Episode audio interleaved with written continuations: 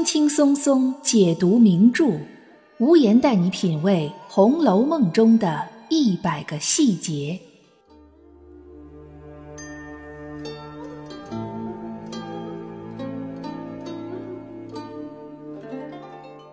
各位听友，大家好，我是暗夜无言，欢迎您收听《红楼梦》中的一百个细节的番外二。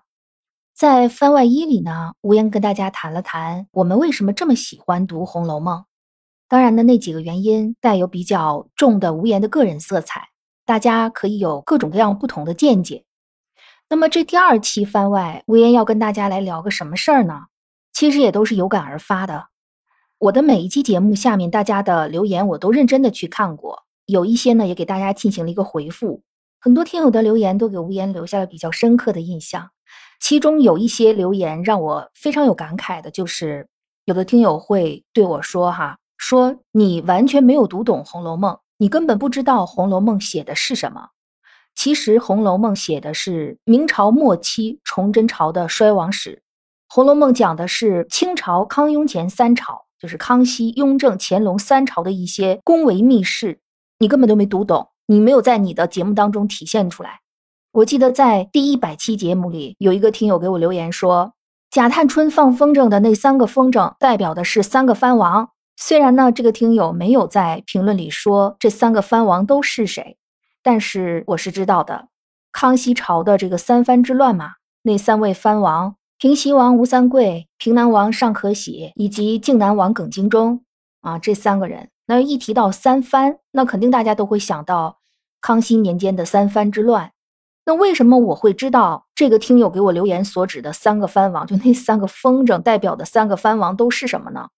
因为其实我不仅仅是在阅读《红楼梦》的文本，我也会读很多的相关的文章，里面有各种不同的看法和观点。有的观点可能我并不认同，但是我还是抱着就津津有味的态度去看。有的时候就像看《红楼梦》之外的另外一部小说一样，好像又给我呈现了一个完全不同的新天地的那种感觉。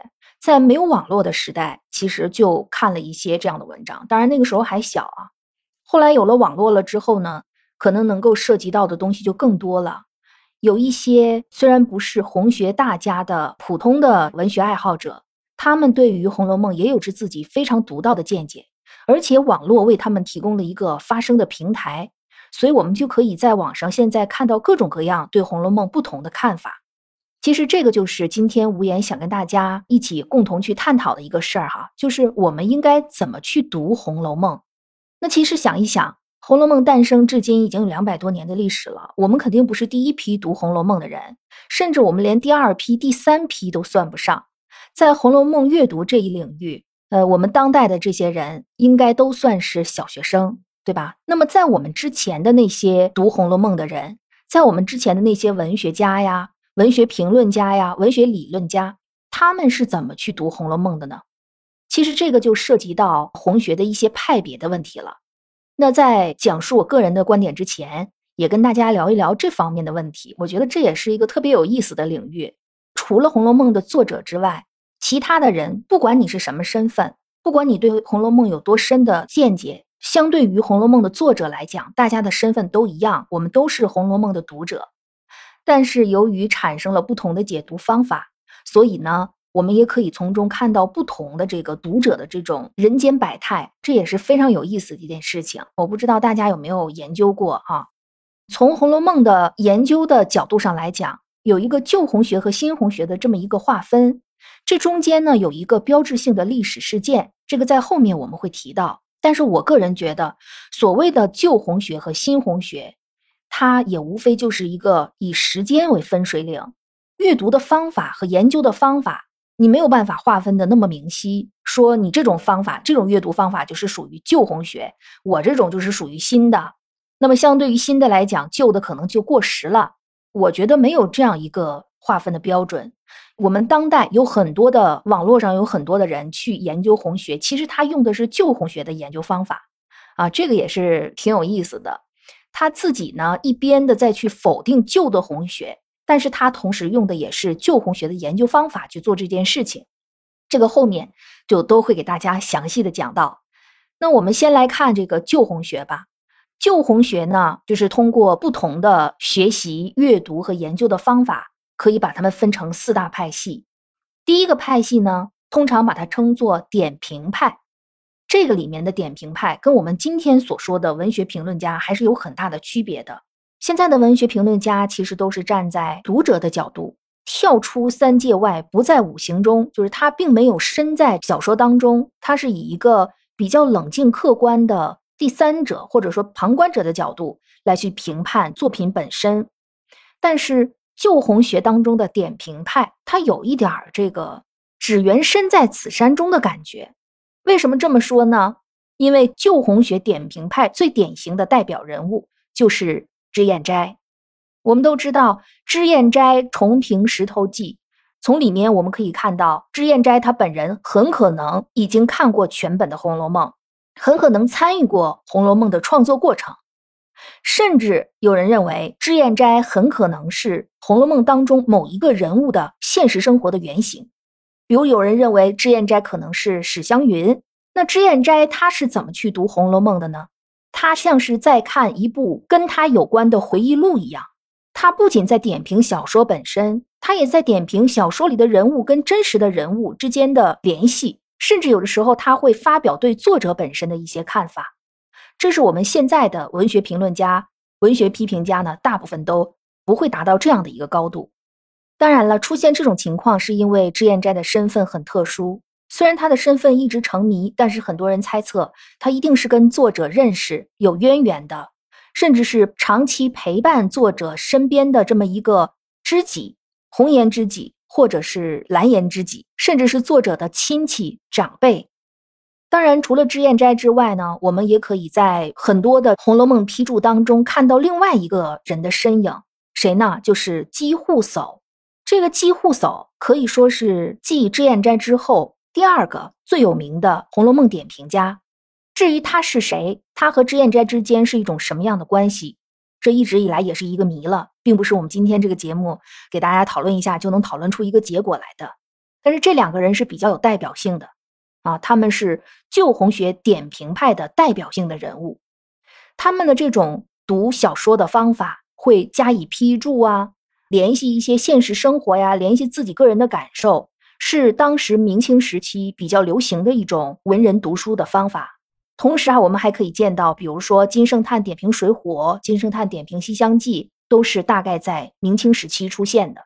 他们这种读书的方法，很像今天我们在看影视剧的时候的那些弹幕。看到什么地方了？我想有感而发，想发个什么言，我就在这儿发一段弹幕。那么这些东西留下来，留到今天，就成了我们对《红楼梦》追根溯源的一个非常好的一个佐证。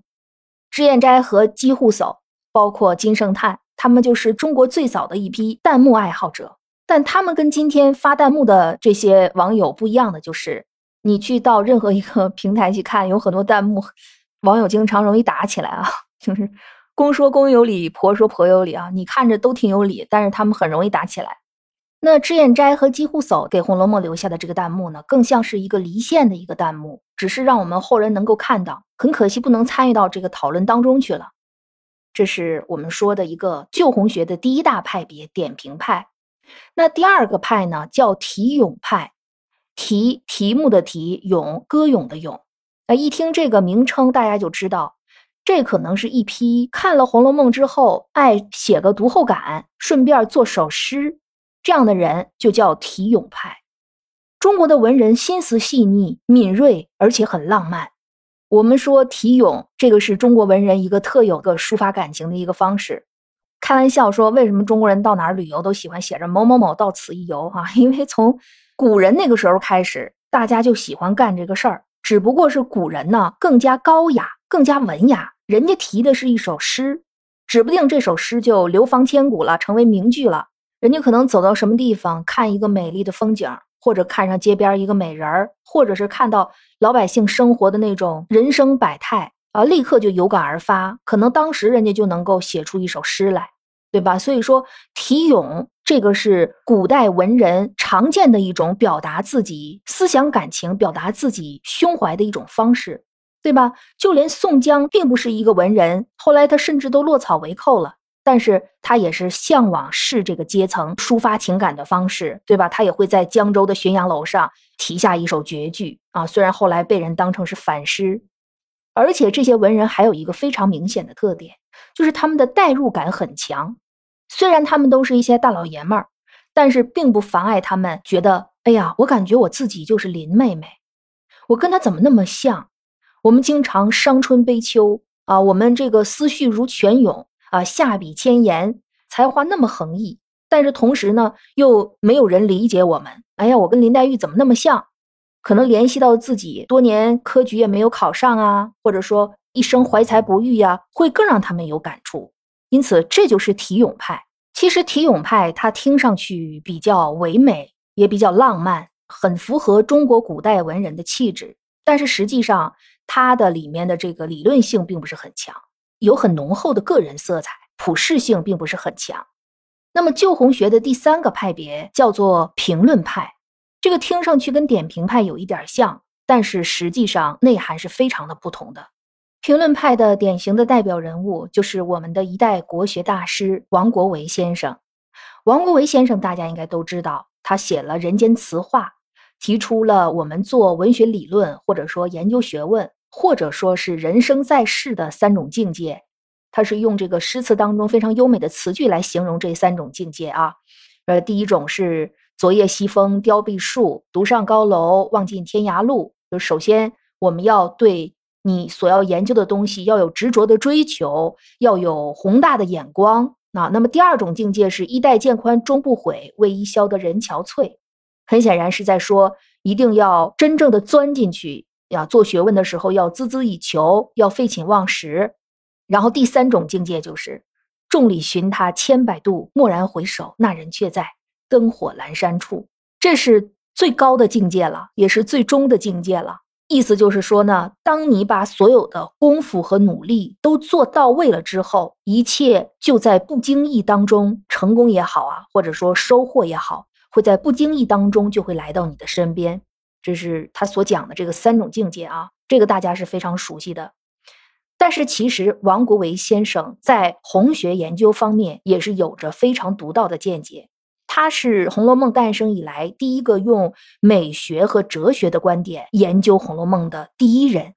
他从美学的角度来看，认为《红楼梦》是一个悲剧中的悲剧。他从哲学的角度上认为，《红楼梦》呢体现了眼见他起高楼，眼见他宴宾客，眼见他楼塌了。他就是从这种以前前人没有看过的角度去来解读《红楼梦》。那说完了旧红学的前三个派别，接下来就要说到旧红学最为有名的一个派别了。这个相信大家都有所耳闻，那就是索隐派。索就是所求的索，隐就是隐藏的隐，真是隐的隐。我国的另一位国学大师，北京大学的前校长蔡元培先生，他写了一本书，叫做《石头记索引》。那么，蔡元培先生在他的《石头记索引》当中，主要是在阐述一个什么观点呢？主要是在说《红楼梦》这样一个庞大的叙事结构的背后，暗含的是哪一个历史背景？《红楼梦》当中的这些人物，影射的是哪些历史上真实的人物？这个就是蔡元培先生他。在他的《石头记索引》当中所提出的主要的内容，所以后人就把这种研究《红楼梦》的方法称作索引。你不说真是隐吗？不是真是隐起来吗？那我就要去索求一下你所隐藏起来的那一部分真实到底是什么。比如说，蔡元培先生在他的书中认为啊，他认为真是隐影射的就是明思宗，也就是崇祯帝；贾宝玉影射的是。传国玉玺，比如说林黛玉影射的是清朝著名的文人朱彝尊，而薛宝琴影射的是明末清初著名的文学家啊冒辟疆等等。他甚至说，就林黛玉泪尽而亡之后，贾宝玉出家，影射的是历史上的董鄂妃去世之后顺治帝出家。这些看法甚至一直影响到今天，但实际上。蔡元培先生并不是历史上第一个采用这种索引法来研究《红楼梦》的，就在他之前很多年，有一个人叫做周春。周春这个人是乾隆十九年的进士，如果按照这些红学家所考证出来的曹雪芹的这个出生年代的话，那么这个周春只比曹雪芹小十四五岁，也就是说，他基本上跟曹雪芹是同时代的人。他从那个时候开始看《红楼梦》，就用了索引的方法。他认为呢，《红楼梦》写的是金陵张侯家事，他认为《红楼梦》写的是发生在金陵这个地方的一个姓张的侯爵。公侯他们家发生的事，那么他认为曹雪芹写的是老张家的事儿。我们先不说作为一个邻居也好，发小也好，怎么能够知道人别人家的事儿，知道的那么详细？但是呢，我们可以看到周春他的这种观点，实际上就是索引派的一种观点。那以上说的这四种点评派、题咏派、评论派、索引派，就是旧红学的四大代表派别。那我们可以看到，现在除了点评派和题咏派已经逐渐的没落下去，其实其他的两种派别现在研究方法仍然在使用，尤其是索引派。自从是有了网络之后，可以说是又再一次迎来了它的一个春天。我们现在可以看到有各种不同的索引派的声音，虽然他们彼此互不认同，但是呢，他们所其实所用的方法也都跟周春和蔡元培先生是一样的。都是索引法。那之前我们说了，在旧红学和新红学划分上，其实不能用研究方法去把它们划分开，它们之间只是有一个时间点的一个区隔。那么这个时间点是什么呢？就是胡适发表了他的研究《红楼梦》的文章《红楼梦考证》，由此催生了《红楼梦》一个新的派别，叫做考证派。从胡适先生这篇文章发表之后，后面的这些红学研究就是以考证派为主，被称为新红学。那胡适他写的这个《红楼梦考证》主要写了什么内容呢？其实概括起来啊，主要就是三大内容。第一个，他认为《红楼梦》的作者是曹雪芹；第二，曹雪芹是谁？他的家世是什么样的？第三，就是《红楼梦》的版本问题。呃，主要就是这三方面的问题。胡适先生的这一篇《红楼梦考证》也就成了新红学的考证派的开山之作。那在胡适先生之后，像周汝昌先生啊、俞平伯、吴世昌等等，他们都是考证派的代表人物。那么考证派他们主要做的工作，后来被周汝昌先生进行总结了，实际上主要是四大领域的工作。第一个是考证曹雪芹这个人，第二考证脂砚斋这个人。第三，考证《红楼梦》的版本问题；第四，考证《红楼梦》的后几十回叙述到底去了哪里，到底是应该是什么样的一个内容，这个统称的就叫《红楼梦》的考证派。那么在这之后，考证派就大行其道，如火如荼的发展起来了。那索引派呢，同时也就渐渐的没落下去，因为胡适本人对索引派是嗤之以鼻的，他认为啊，索引派。就是两个字，附会；四个字，牵强附会。啊，就是把许多看上去好像有一点关系的历史事件，全部都牵强附会到《红楼梦》当中来。那为什么胡适会有这样的观点呢？我觉得，首先第一个，他确实是跟蔡元培先生在文学方面有一些不同的见解。如果大家看过今年年初比较火的一部电视连续剧，叫《觉醒年代》啊，我将这部电视剧称之为。中国国产电视剧的一个巅峰啊，永远的神 Y Y D S。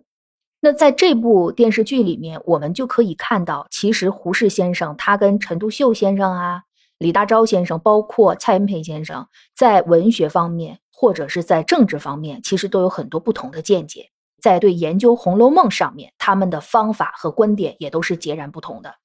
这里面有一个很有意思的事情啊，这是一个历史事实。就是胡适先生虽然是新红学和考证派的开山鼻祖，但实际上胡适先生本人并不喜欢《红楼梦》这部小说。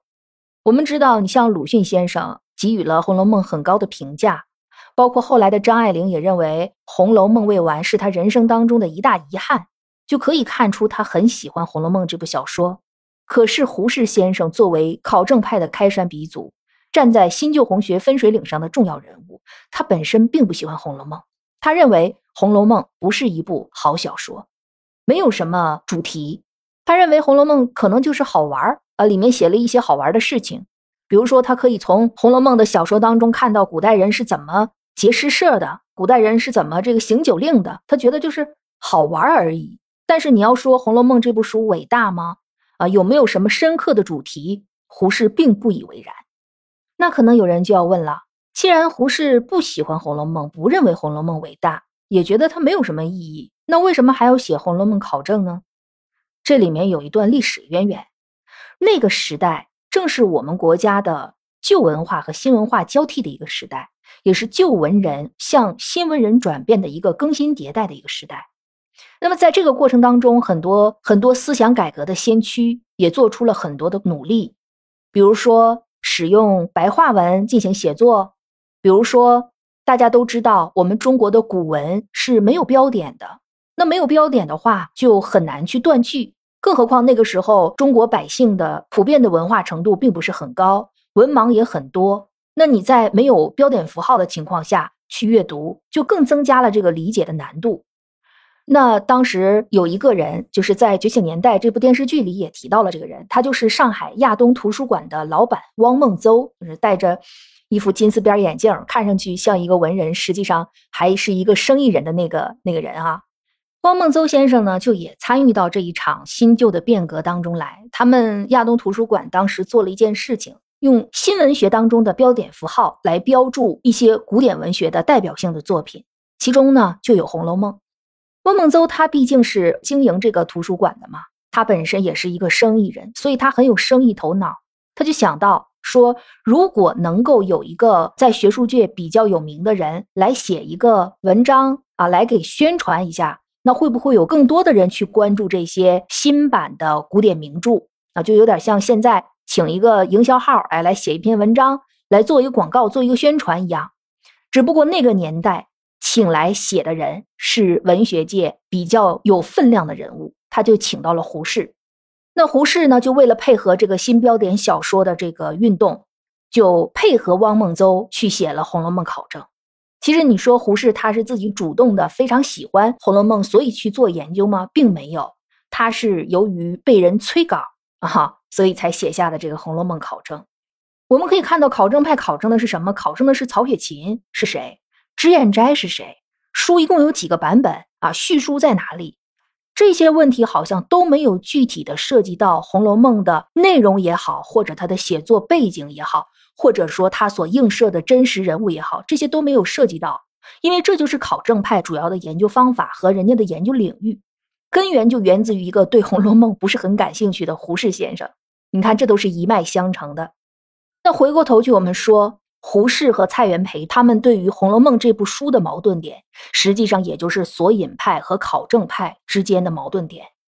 考证派认为索引派过于牵强附会，而索引派认为考证派在做一些和《红楼梦》基本上没有什么太大关系的事情。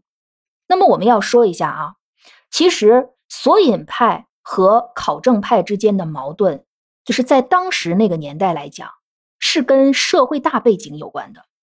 蔡元培先生为什么要用索引的方法去研究《红楼梦》？因为他所处的那个时代是中国新民主主义革命时代，我们整个中华民族的这个民族思想在觉醒，我们的民族性前所未有的高涨起来。然后紧接着呢，日本帝国主义侵略中国。那么在这种情况下，像蔡元培先生，他虽然是一个文人，但是他也很关注民族，也很关注国家。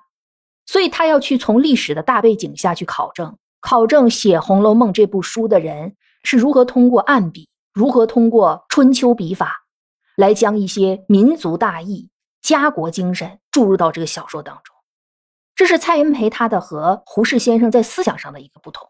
而胡适他本身他就对政治是不感兴趣的，他更倾向于一个学术性，就是他更愿意去做一个大学教授，但是他呢。很少对时局、对政治发表什么见解和看法。那么，索引派和考证派的矛盾，可以说在他们诞生之初就已经存在了。那我们再来看现在，那现在为什么索引派和考证派之间仍然有矛盾？从我的观察来看啊，就是网络时代到来之后，大家都可以在网上发表自己对《红楼梦》的一些观点，然后这个时候呢，索引派又逐渐的兴起来。那么这些新时代的人呢，应该说是初生牛犊不怕虎，一竿子打翻了整个红学之前，他们认为红学就是一个骗人，他们研究的都是一些没有意义的东西，根本就没有参透《红楼梦》的本质，红学就是一个骗局，一个学术骗局。那么他们其实忽略了一点，就是你这个新索引派，现代的新索引派，你们这种研究《红楼梦》的方法，这种索引法，实际上就是红学的一个范畴。你如果说红学都是学术骗局的话，那不是把自己也骂进去了吗？对吧？你只能说他那种研究《红楼梦》的方法你不认同，他那种研究《红楼梦》的方法跟你的方法是不一样的。但是你盖棺定论说红学就是一个学术骗局的话，我觉得这个是不严谨的。因为的确有很多的学者在研究《红楼梦》的过程当中，他是有一些真知灼见的。你比如说鲁迅先生，你比如说这个白先勇先生，当代的一些研究《红楼梦》的学者，你像王蒙、马瑞芳，对吧？他们都有自己对《红楼梦》的看法。包括这个年轻一代的，像蒋勋，他们有各自不同的视角和切入点，对《红楼梦》进行各种层次的解读。他们都算是红学这个范畴的。所以，当我看完了很多新索引派的研究者对《红楼梦》的历史大背景和他的人物影射的一些研究之后呢，我建议哈，就是自己阐述自己的观点就行，只要能够自己自圆其说，站得住脚，自然会有人认同你的观点。但是你不要说红学它就是骗人的，因为你的研究其实也是红学的一部分，你所用的方法也是索引派的老方法，并没有什么推陈出新的东西。方法和手段都是一样的。那说到新索引派，现代的这个新索引派，真可以说是如雨后春笋一样冒出来，各种各样的观点层出不穷。当然了，有很多都是建立在前人的研究的基础之上的。比如说，刘心武老师认为秦可卿是康熙朝的废太子胤禛的女儿，在蔡元培先生的《石头记索引》当中就已经提到了贾宝玉是映射废太子胤禛。那个时候他已经将《红楼梦》跟胤禛联系在一起了，只不过刘心武老师在这个基础上进一步将它想得更深了一层，想到了秦可卿的身上。你比如说，现代有观点认为《红楼梦》讲的是明末那一段时间崇祯朝是如何衰亡的，最后呢如何被清朝夺走了江山。这个观点也并不是在现代才有人提出来的。蔡元培先生之前就说过，甄士隐影射的就是明思宗朱由检嘛，然后葫芦庙被烧就影射的是明朝被清朝取代嘛，所以这并不是什么新鲜的观点，只不过蔡元培先生可能没有我们现在的新索引派研究的那么深入，新索引派真的会去逐字逐句的分析，那么有人会说了。嗯，既然你提到了新索引派，那你觉得新索引派他们的观点是正确的还是不正确的呢？这个事情不能用正确或者不正确来形容。我觉得去索引它背后的历史背景、人物映射，确实是有道理的。为什么这么说呢？我们要联想到中国古代文人他之所以要写小说的一个初衷。我们知道，中国古代的文人，他最大的人生目标就是通过科举考试能够入仕，能够做官，封妻印子。我们可以看到，现在我们写网络小说也好，传统小说也好，都有很高的版税，对吧？呃，写小说可以致富。你像倪匡先生，他就自称是香港靠版税致富的第一人。但是在古代并不是这样的，在古代写小说是不赚钱的，甚至是赔钱。还赚不来吆喝的。我们知道，清朝有一位非常著名的短篇小说作家，写《聊斋志异》的蒲松龄先生。蒲松龄先生呢，他一生最大的人生目标就是考取功名，但是他就屡试不第，从十几岁一直考到七十岁。但是可惜，以他的如此的文学才华，居然呢跟八股文写不到一块儿去。他如果说真的写《聊斋志异》能赚钱的话，那他就写《聊斋志异》好了，写完了之后就发表，就赚版税。但其实不是这样。蒲松龄他一生屡试不第，他还要维持生计。他用什么维持生计呢？对，给人家当家教，就是当塾师。在这种情况下，蒲松龄才能够用教书的钱去写书。《聊斋志异》，蒲松龄前前后后写了一共四十年，在他写的过程当中，其实就有一些手抄本已经流出去了。但是你想嘛，手抄本，那蒲松龄能赚到什么钱呢？后来等到这个蒲松龄去世之后，这本书才算是大量的刊行，啊，人们才更多的知道这本书。但是那个时候，在中国古代也不存在这个版税这个问题，《聊斋志异》等于说是没有给蒲松龄换来一分钱的收入，甚至他还往里面大量的进行了投入。所以就在这样一种情况下，你想，古代的文人他为什么要写书？也无非就是两个原因：第一个就是真的是爱好，就是想写；第二个呢，就是著书立说，要扬名后世，要在自己活着的时候留下一些东西。那作为一个文人，留下什么是最好的？当然是留下自己的文字，那是最好的，留下自己的作品。写书不能给中国古代文人带来任何收入，甚至不能带来任何名望的情况下，那么他去写书，肯定就要写有一些寄托在里面。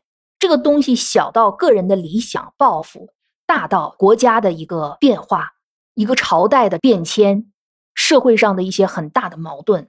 所以说，我觉得《红楼梦》这本书写的这么宏大，它就不仅仅是作者个人理想的一个抒发了。它里面应该有历史背景，应该有真实的历史人物的影射，所以对于旧索引派也好，新索引派也好，我都是比较尊重的，因为他们愿意去探究《红楼梦》背后的故事。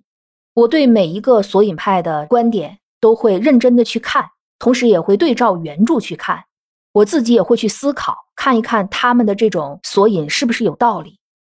但是尽管如此。有一点，我却跟胡适先生其实有一点相似的，这种探究的精神是可嘉的，而且也的确有必要去探究。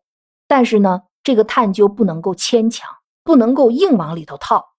比如说，很多人都说林黛玉的原型是崇祯帝，那么有很多人一看到说，哟，朱由检是在眉山上吊自杀的啊，林黛玉玉带林中挂，哎，这不也是上吊吗？那好了，林黛玉就是朱由检。林黛玉就是崇祯，咱先不说林黛玉到底是不是上吊自尽的，这个现在目前还没有定论。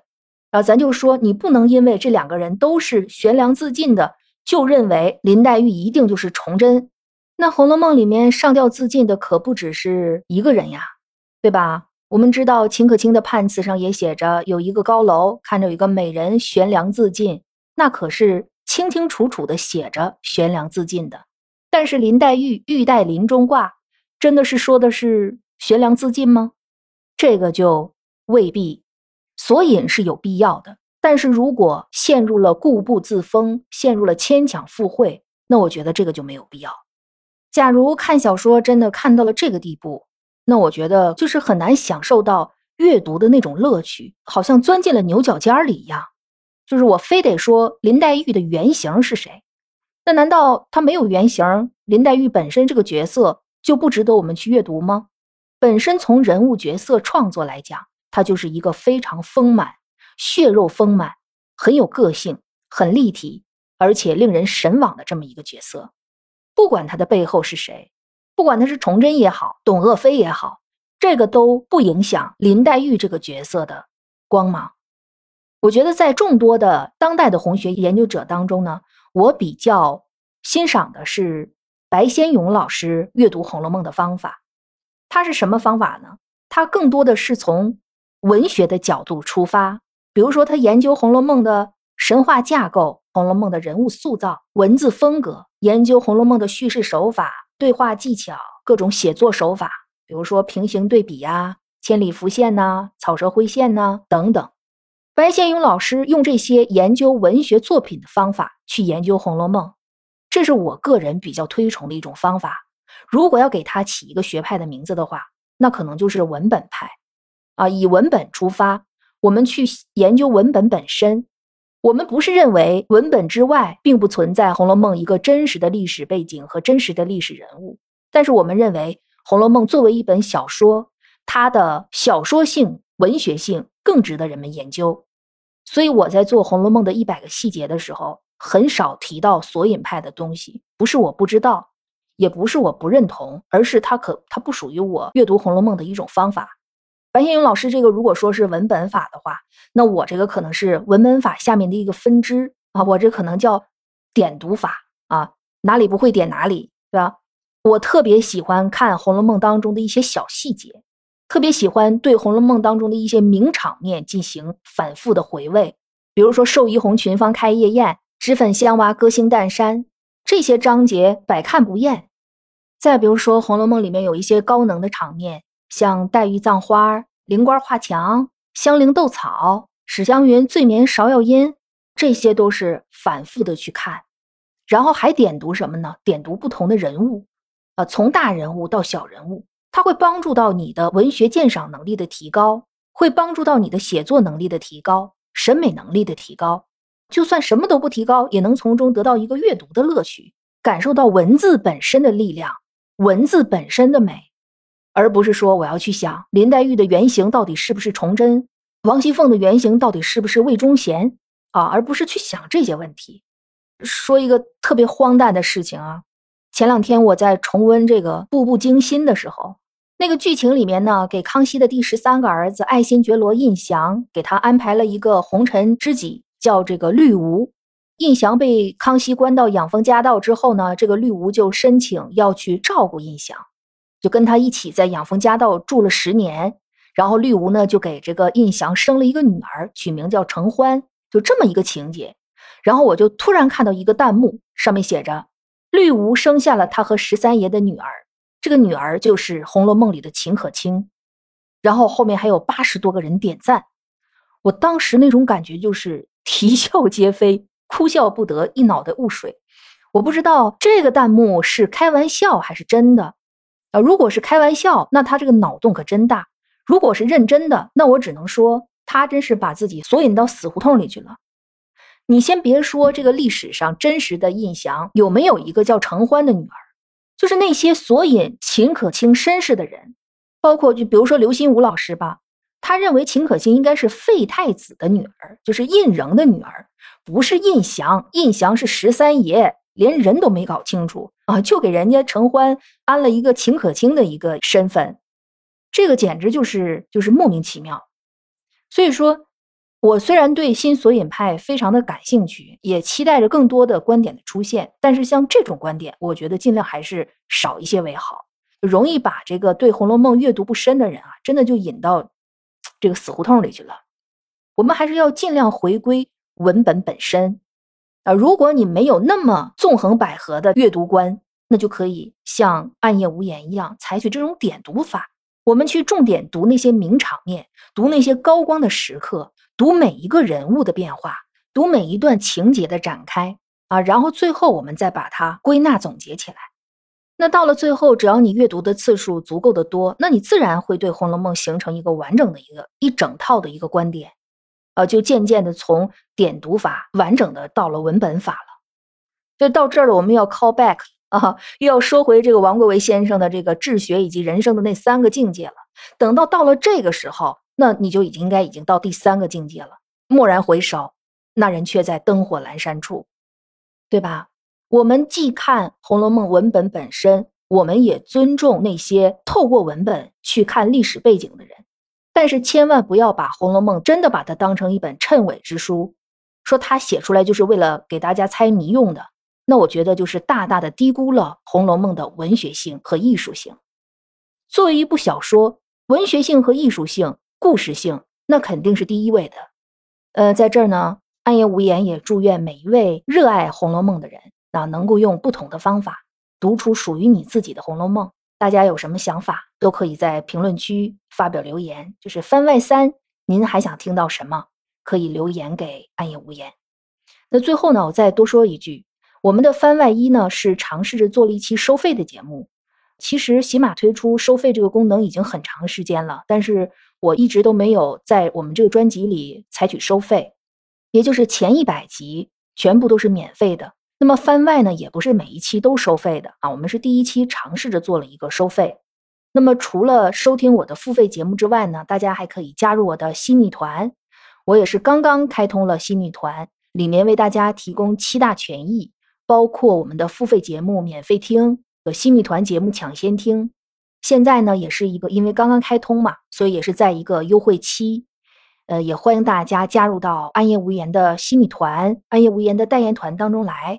啊，我们可能也会后面会给大家建群，我们共同去探讨更多的《红楼梦》以及《红楼梦》之外的很多东西。